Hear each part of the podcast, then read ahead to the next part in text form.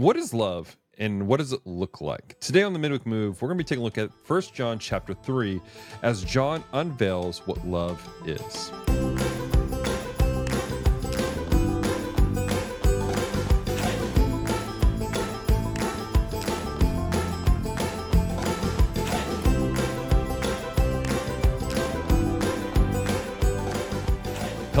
To the Midweek Move, podcast extension of the Healing Place. Is the podcast where we examine the scriptures line by line, verse by verse, and ask ourselves what is happening here. Today, ladies and gentlemen, I'm super excited because I'm joined with the executive editor of the Assemblies of God Publications and host of Influence Podcast, a fantastic podcast I encourage everybody to check out, Mr. G. R. George P. Wood. How you doing, sir? I'm doing very well, Dallas. Thank you very much. Good. Glad to have you on. Hey, uh, for our audience who doesn't know you, can you tell us a little bit about yourself? Sure. I am, uh, as you said, the executive editor of Assemblies of God Publications, which is primarily Influence Magazine, uh, and host of the uh, Influence podcast. I live here in uh, the Queen City of the Ozarks, Springfield, Missouri, with my wife, Tiffany, our three children, and our two dogs, a Yorkie and a Beagle. Um, yeah, it's our second set of Yorkies and Beagles. Um, uh, I, I've been at this job since uh, January 1st, 2010, and uh, I love to read books and to talk to people. So I'm I usually I'm on your chair in a podcast, and so this is a little bit different experience for me to be interviewed. But yeah, I understand. I actually had the opportunity to be interviewed uh, for um, the website, the AG website, a couple uh, a couple months ago, and uh, it was weird being interviewed. So I, am feeling the the awkwardness with you. yeah, yeah. I, I'm I've done I don't know 250, 300 podcast interviews, uh, let alone interviews of profiles and subjects. And it's just, it's strange being on the other side, but that's okay. You'll get used to it as, uh, as we kind of get through this today. Uh, but hey, we're going to be kicking off in First John chapter three. And I want to encourage you guys to make sure if you haven't listened to the previous episodes where we've gone through First John 1, First John 2, and also our context, what was happening in this thing, uh, go back and listen to these. They're all up on YouTube. They're all in the podcast feed, but let's, uh, let's jump into it. Uh, we'll start off real easy, right at the front end with verse one. It says this Behold, what manner of love the Father has bestowed on us, and uh, that we should be known, or that we should be called children of God. Therefore, the world ha- does not know us because it did not know him. Now, right off the bat here, we have John coming in kind of in awe of the love of God, expressing the the greatness of the fact that we could be called uh, children of God. This is a this is a divine act of love given to us by the Father, and I, there are days where I I find myself going, "Wow, this really is a a marvelous thing." Like I just kind of I pause at that moment. Have you ever had that experience where you're just like we had that revelation, like, man, you are a child of God.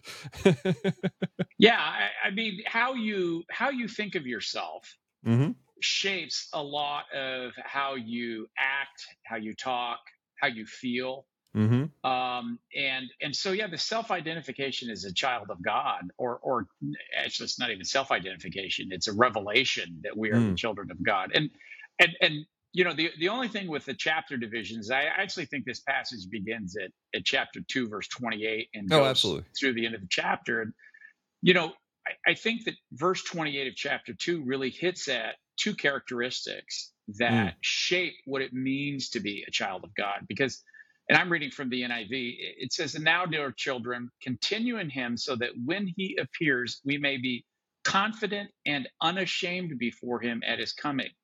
If you know that he is righteous, you know that everyone who does what is right has been born of him. Mm. And so, you know, really there's there's two there's two aspects of or several aspects I should say that, you know, as children, Right. We are born of God. I'm as a father, I have a biological son and two adopted daughters. Oh, cool. And so I've I've been a I've been a father in two different ways. And mostly fatherhood is the same thing, right? Mm-hmm. But but it is one thing to bring a child into the world, and it's another thing to choose a child. Mm. And um, you know, in, in a sense, uh, John is pulling on the biological imagery that we've been born of God, right?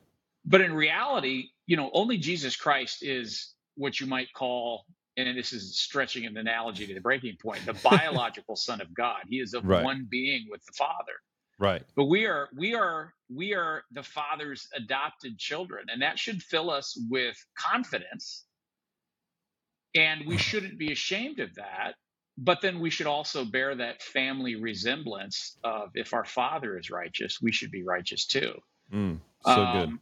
But it all starts, as you read, with love. God mm. doesn't, mm. you know, uh, I, I, have some friends we were talking to this weekend, and they had uh, two children close in age, and then about 10 years passed and they had an oopsie baby, you know?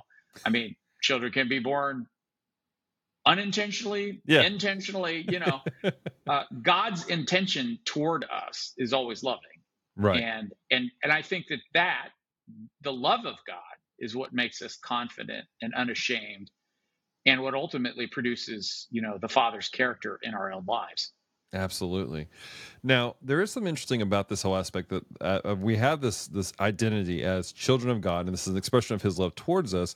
But uh, as we see this, it says that the reason the world does not know us is that it did not know Him. This relationship that we have with God seems to put us as odds with the world. Why does this conflict seem to exist? Yeah, and you know, John is using uh, dualistic language here, mm-hmm. right? I mean, um, he's speaking in stark absolutes.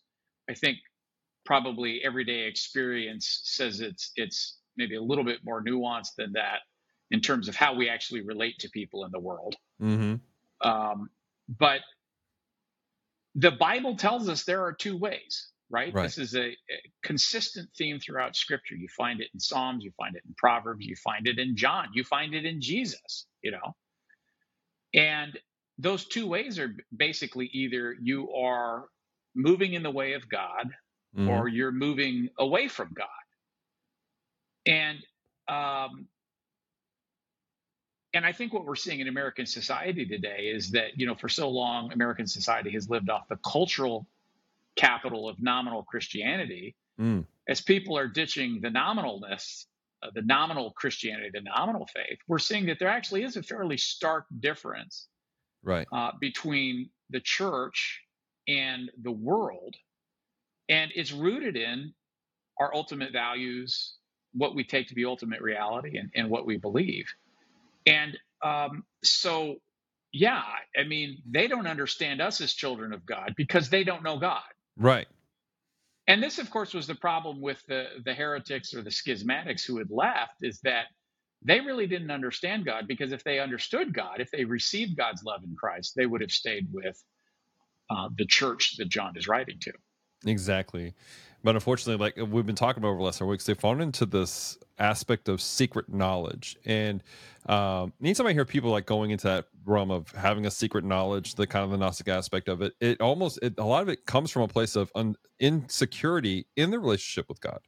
They feel like they need something more. They need something outside of what God has already given us, and so they seek this quote unquote secret knowledge. And uh, anytime you see somebody that's confident and they're talking with somebody who is not confident in the relationship with God, we have there is a rub there is a conflict that takes place and it's kind of a sad situation that we see happening but we don't need to be surprised by it. And i think that's one of the things that he's seeing we have a we have a early church that you know they're working this out together they're trying to survive there's various uh trials and tribulations taking place in this early church and now they're like hey these were our friends these were our brothers these were our sisters literal not just not in just the spiritual these were our literal brothers and sisters and now they're as he called it, schism way. They're they're separating from them, and there's conflict.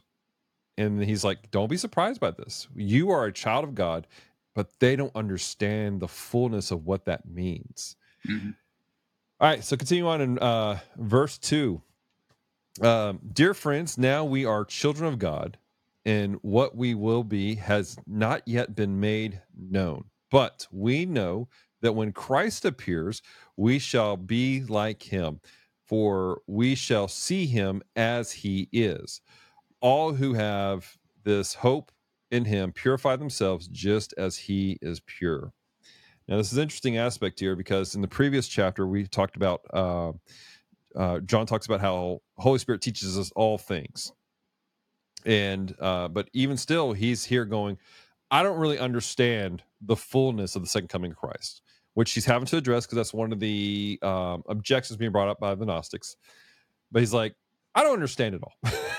I don't I don't really understand the the fullness of what it's going to look like when Christ returns. But what I do know is if we have our hope in Him, that uh, Jesus will be pure, and that we, as we put our hope in Him, will be pure also. And um, so, this whole conversation of this willingness to confess ignorance, uh, I wanted to get your your thoughts on this. Um, unfortunately, not just in our fellowship, but across the globe, ministers, we have this mentality of we can't be wrong or we don't want to be wrong. And we don't want to, at the same time, we can't let people know we just don't know anything. And yet here we have an apostle, John, one who walked with Jesus, going, I don't know. Why is that so hard for us as leaders today to develop the honesty and willingness to say, I don't know? And what, how would you encourage them to kind of work that out? Yeah, and I think that that that issue of the of the refusal to admit ignorance is mm-hmm. endemic to the human race, mm-hmm. and especially pronounced among leaders. You know, yeah. we we often associate our leadership with the, that we know everything, that we are mm. fully capable, etc. And and I think that it's it, it it's an admission of weakness mm. and frankly of need for other people that um, we don't want to admit that. Yeah, it, it, it's it's it's the lack. It, really kind of gets comes down to it's a lack of humility. Yeah, it, it is the unwillingness to admit that we don't know everything. We do need other people, mm-hmm. and we are learners. I, I just finished recently a biography of Plato, and of course, Plato was the great scribe of Socrates, and Socrates. Uh, according to the legend, it, the Oracle of Delphi had said, you know, that Socrates is the wisest man in Athens. And Socrates started walking around and, and asking people what that meant. And he finally came to the conclusion that he was the wisest man in Athens because he knew what he didn't know. Oh. And I think that as Christian ministers that we need to be humble about what we don't know, but mm-hmm. courageous about what we do know. Right. And especially with regard to eschatology. I mean, John here is talking about he doesn't know what will happen when Jesus Christ appears. This is the language of the second coming. Right. Um, you know, I think that when I, I'm 54, so when I was coming of age in the 70s and 80s, uh, es- eschatology was huge. Hal, Hal Lindsey, late great Planet Earth, Thief right. in the Night. In the 90s, of course, early 2000s, we had the Left Behind series. Right. And so a lot of people were making very strong opinions about the end times, and they turned out to be wrong. Right. And that's simply because we cannot know the future in detail. What we can know in detail is what Christ has done for us. Mm. And so, as leaders, we need to have the humility to recognize that it's okay not to know everything or to be capable of doing everything. Mm-hmm. Christ didn't. Christ didn't put us as leaders in the church in order to do everything. He he, he put us as leaders in the church in order to do one thing, which right. is to prepare people for works of service, as Ephesians four puts it. And that means that we can frankly say, "Well, I need you to help me out with this other issue." So there's that humility but with that humility comes confidence in the more basic things that aren't speculative, that aren't uh, predictive, and whatnot. And so, you know, what can we be rock bottom confident about? The love of God. Yeah. And so that's that's where our absolute should be, not necessarily in figuring out, you know, uh, you know, will will Jesus be wearing heavenly linen when he returns, and you know, all that kind of stuff. Yeah and I think you hit like we can be confident on the just the fact that the love of God, and it kind of goes back to the previous conversation earlier about people tend to lose their minds with their identity in Christ, and when they do that, if they don't understand the love of the Father, they don't understand who God is, they will start to go off to other avenues. They'll start to do other things, and there are pastors and ministers and and other church leaders who they feel like their confidence is in their title not just as their title as pastor or teacher, but their title of I'm the guy who knows. And for that to be called into question, they question their identity and they go, you know, what what am I? What good am I if I don't know everything? But again, it's what good are you? Well, you're the you're a child of God. That's where our identity lies. That's where our, we rest. Uh, we have a um, kind of a teaching here at the Healing Place about this whole aspect of of our identity is in Christ, not in our titles. Um, you know, my name is is Dallas. It's not Pastor Dallas. Your name is is George. It's not Reverend George. You know, our identity is in that. But when we put our identity in what we do, or our identity in what we are supposed to do, we get away from what God's called us to be all together. Right. And so again, all this aspect of, of love is here. And again, it, it goes back to the conversation about even these heretics, they've lost track of their identity. There was a previous conversations in the passages where these weren't just no random people. It wasn't like these heretics were people who were uh, you know, just some random guy on the side of the street. At one point in time, they were in the fold. They were with these people. But they walked away from their identity with Christ, with God, and they chose a path that was demonic, in my opinion, and as was leading people away from the love of the Father. And so John's trying to correct this whole aspect and assure them, look, God loves you. He cares about you. You're his child, and there's certain things that come about with that. Well, let's continue this conversation on uh, verse four. Uh, see here. My notes say four through six. There we go. Uh, it says this Everyone who sins breaks the law. In fact, sin is lawlessness. But you know that he appeared so that he might take away our sins, and in him is no sin. No one who lives in him keeps on sinning. No one who continues to sin has either seen him or known him. Now, some of this is him dealing with that, one of the um, what's the word I'm looking for? Um, the heretical teachings that you could, if you're one of the enlightened individuals, you could do whatever you want to do. Uh, there is no real consequence to sin. There is no real worry about God punishing us or a concept of hell. But he's saying, look, this is it. The, sin is a thing. It is lawlessness, and as Christians, we should not and cannot be taking part in this at all. Uh, what are your thoughts on this? I think this is one of those passages that often strikes modern Christians uh, as as strange because you know it it's so absolute. Mm-hmm. Right? If you're in Christ, you don't sin. Period. Right. And if you do sin, you're not in Christ. Period. Right.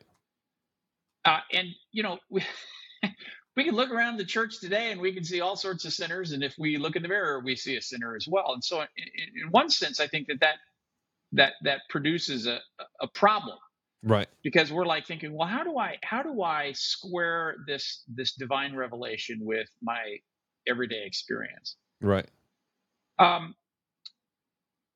but then, of course, the, the flip side of that is that this is laying out a standard that I think as we look at churches that are broken, that have mm. had leadership failures, abusive leaders, immoral leaders, greedy leaders, we're kind of like, yeah, Christians need to do better. And so there's a there's a paradox or a tension here mm-hmm.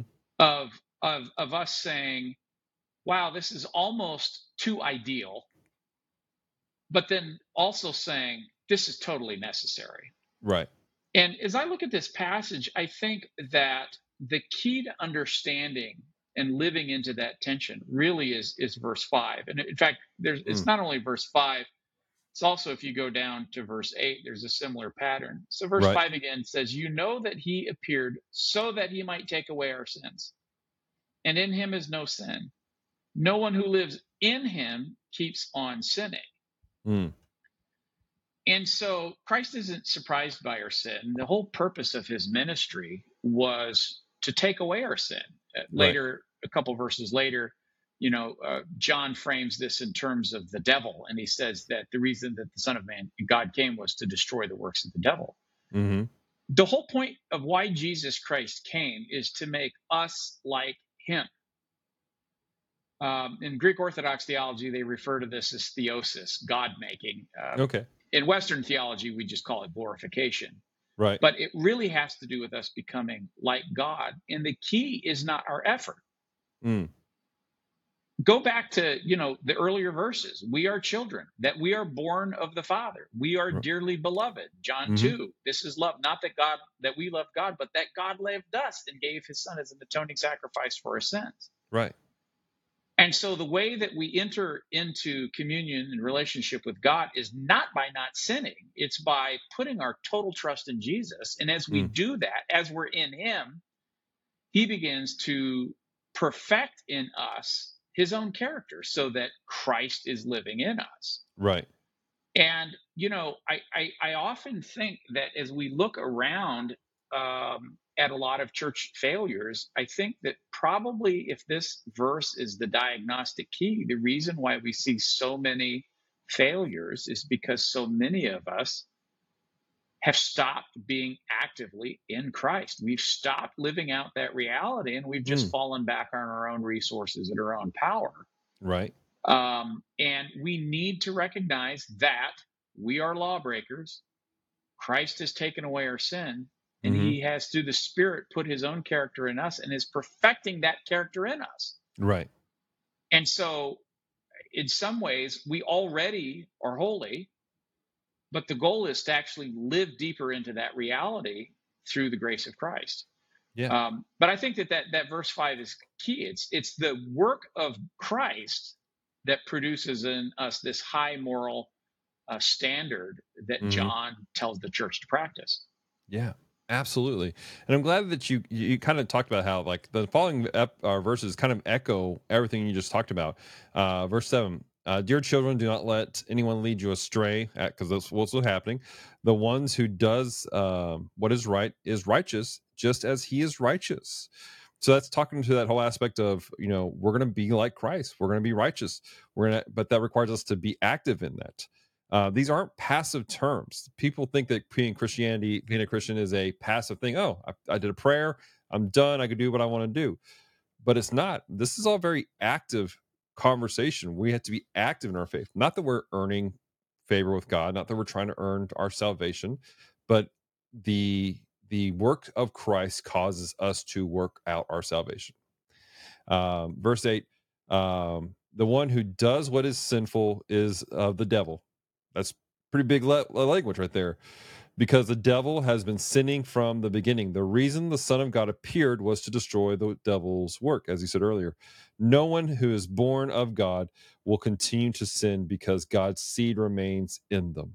They cannot go on sinning because they have been born of God.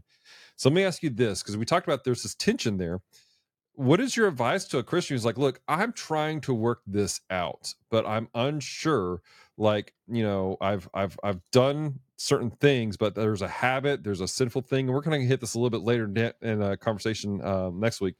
But what's your advice to somebody who's struggling with that conversation because they're, they've they've given their life to Christ and they know they should not sin, but they're struggling with a habit, a, a an addiction, and they just they want to get that out of their lives, but they just can't at the moment. Yeah, I, I think that there are a lot of uh, a lot of points of application that we can think through. I know mm-hmm. that in uh, in a different book, not in First John, but in Ephesians, mm-hmm. um, Paul is talking about uh, in Ephesians four. You know how how we how we go through a process of change, mm. and um, you know basically the pattern is is that we we we, we see who we are in Christ. We see that in Christ, the wrong behavior is wrong. Right. And then we say, well, what what am I supposed to place that wrong with? So, for instance, uh, you know, Paul says there, you know, those who are stealing should no longer steal, but they should work hard in the Lord. Mm. Right. Of course, this is Ephesians 4 is taking place after Ephesians 2, where Paul has talked about you're saved by grace through faith not through works. It's the gift of God, not by works, lest anyone should boast. So right. there's there's total clarity that that we are loved by God not because of what we have done, but in spite of that. And so it's God's love for us that welcomes us into His family. Mm-hmm. But once we're in the family, once we are the beloved, once we're the dear child of God, as you know this passage talks about, we have to think differently. Mm-hmm. And so a lot of it, a lot of change really has to do with how we think about ourselves again, with that identity question.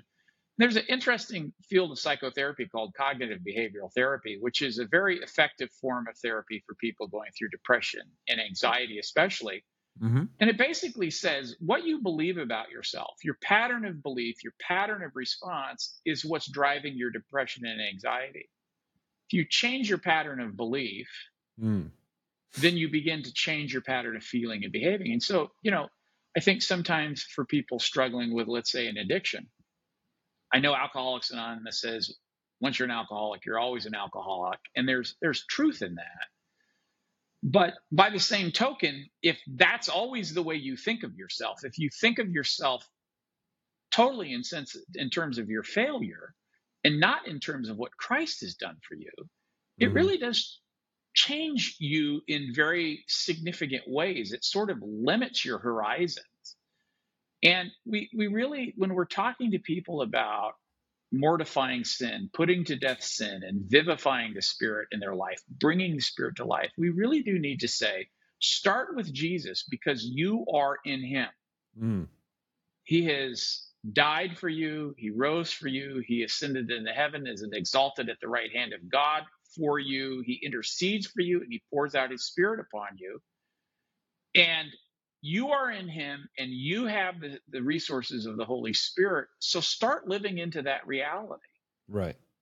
Um, and and and of course then there are also you know just ordinary practices. You know if you're struggling with pornography figure out what your triggers are and if you, you start feeling triggered walk away from a screen. Exactly you know if you you know if you're if you're tempted to commit adultery on your spouse you know, figure out the don't go to places where you're going to be tempted Exactly. There's an interesting there's an interesting balance throughout this passage between the privileges of being a son or daughter of God and the responsibilities of being a son or daughter of God. As the privilege, we can approach God as his sons and daughters, as his children, as his beloved. Right.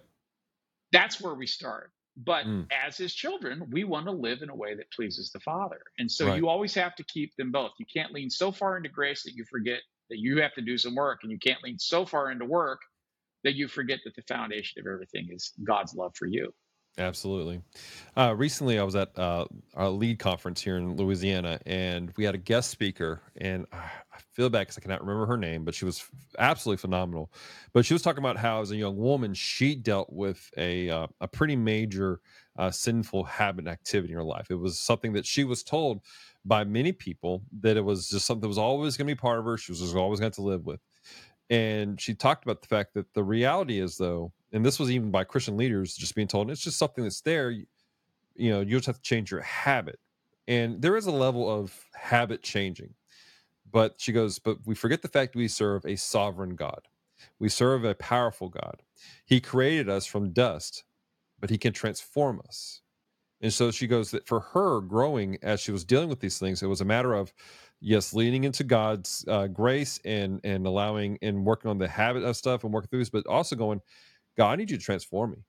I need the work of the Holy Spirit to transform my mind and my spirit completely because I do not want to live outside of what you have for me. And that takes an understanding of I'm in a better understanding, I'm in a better place if I'm in a proper relationship with God. I have a desire to be with him. And that comes from understanding that he loves us. He yeah. cares about us. And so when I look, when I talk to some people who are dealing with some of that stuff, I point like, look, you know, do you understand where your relationship with the Father? That He loves you, how much He cares about you.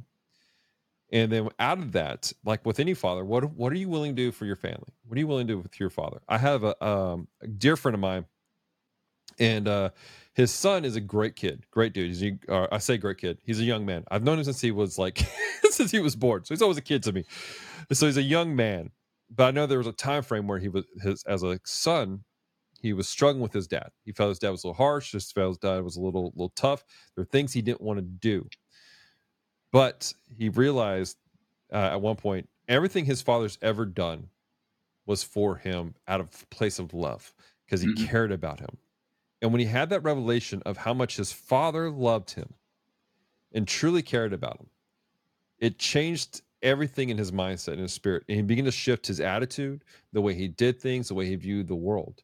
And so for us, when we're dealing with certain things, if we understand our relationship to the Father, that's the start, I think, of going, okay, let me start to make the change.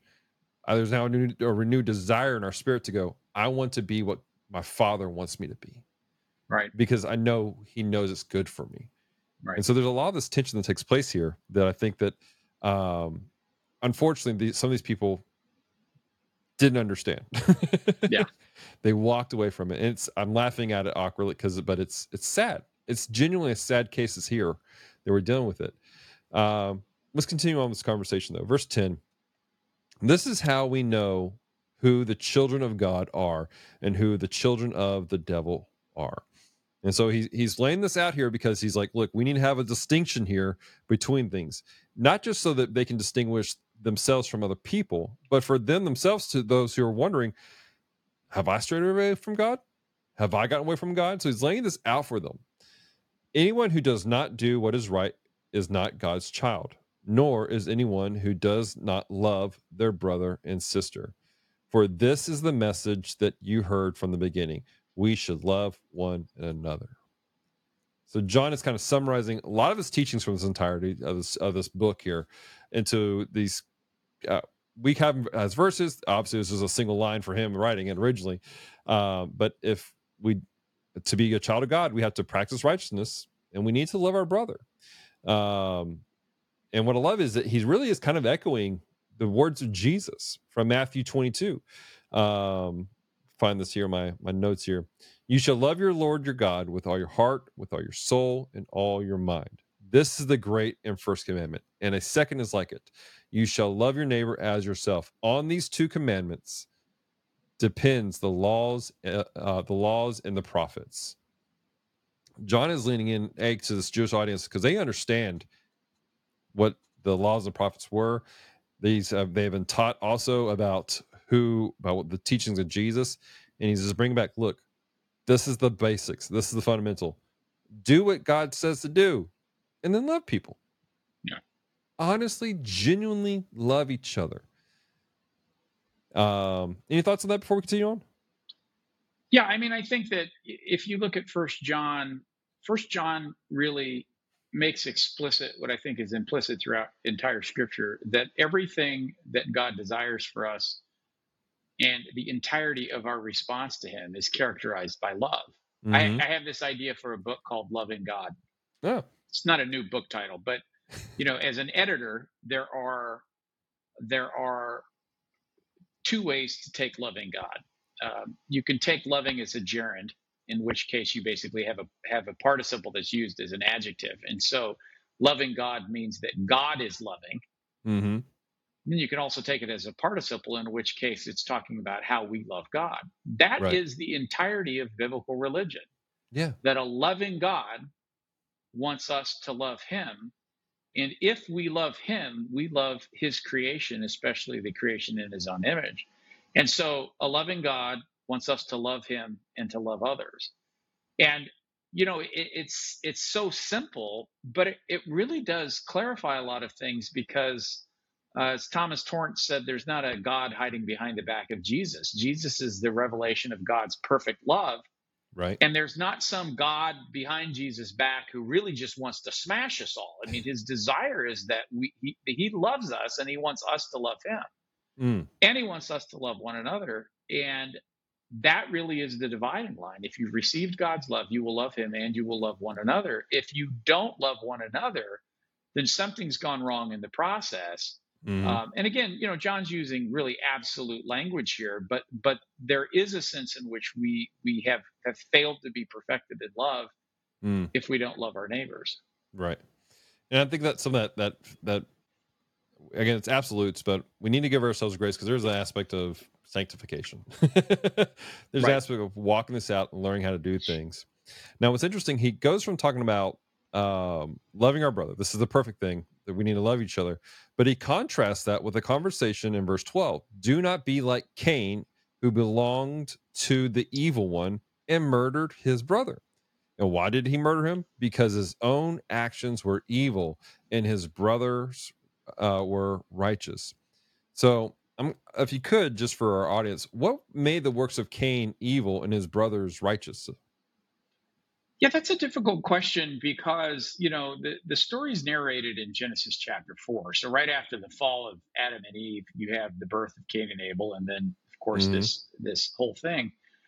And I think sometimes we look and we say, um, you know, uh, well, um, Abel gave a better sacrifice because it was a sacrifice from the flock rather than the field. I, I, mm. I, don't know that I totally buy that because you know the Old Testament sacrificial system, you would you would sacrifice both flock and field, right? right. You would offer these things to God. Um, and it's it's sometimes difficult to discern a motive. We know that the outcome was wrong, mm-hmm. right? I think that the maybe what helps us understand Cain is is this phrase that comes when God is issuing judgment against him, and He says, "Sin is crouching at your door, and it and its desire is for you, or, or mm. you know, but you must overcome it." I think that the issue there has to be that there was something wrong with Cain's desires, that they were somehow defective in some way. Mm-hmm. Um, and it's not exactly clear what that defect was, mm-hmm. but but there was something off. Um, it may have been that he didn't love God. Maybe this was a perfunctory sacrifice. It could have been that he harbored some ill will toward his brother. I mean, clearly after the sacrifice, he definitely harbored ill will toward his brother. Absolutely. Perhaps he was jealous of God's recognition of his brother. It, it, it's not totally clear, but I think that when we go and look at our internal motivations and desires, I think that that ultimately is the root of action.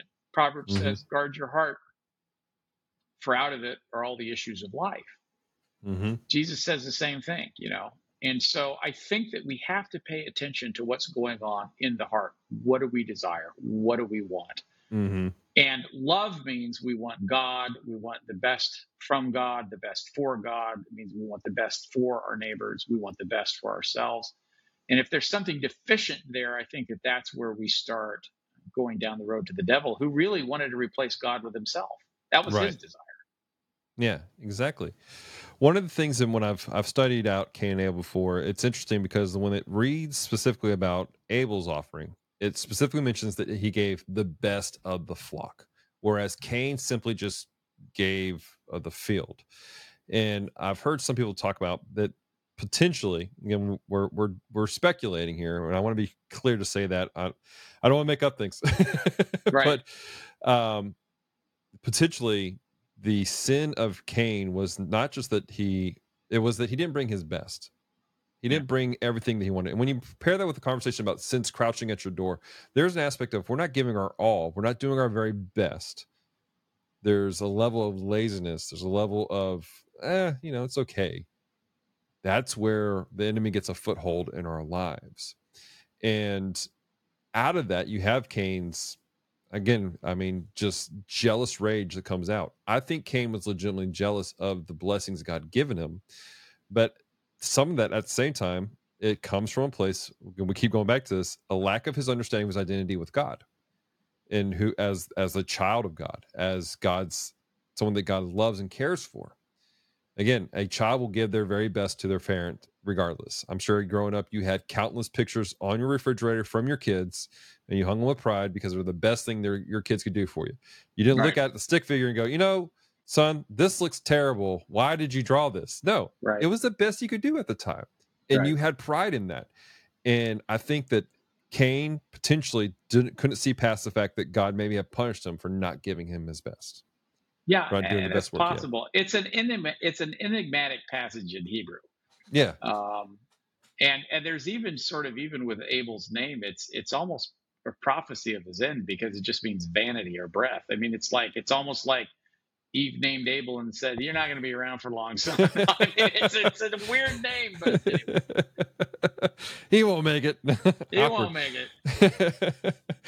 Oh my gosh! Um, but out of that, he goes, uh, John, back to First John, verse thirteen says this: "Do not be surprised, my brothers and sisters, if the world." hates you again we're doing this contrast of what it means to love each other of as believers but the world basically by implication he's relaying them to cain they've not given their best to god they're not giving what god has and so yeah there's this aspect mirroring of they're going to hate you because god loves you because god cares about you because he's bestowed upon blessings upon you that they simply do not have and at the end of the day it's their fault yeah uh verse 14 um we know what we have. I'm sorry, I messed it up. We know that we have passed from death to life because we love each other.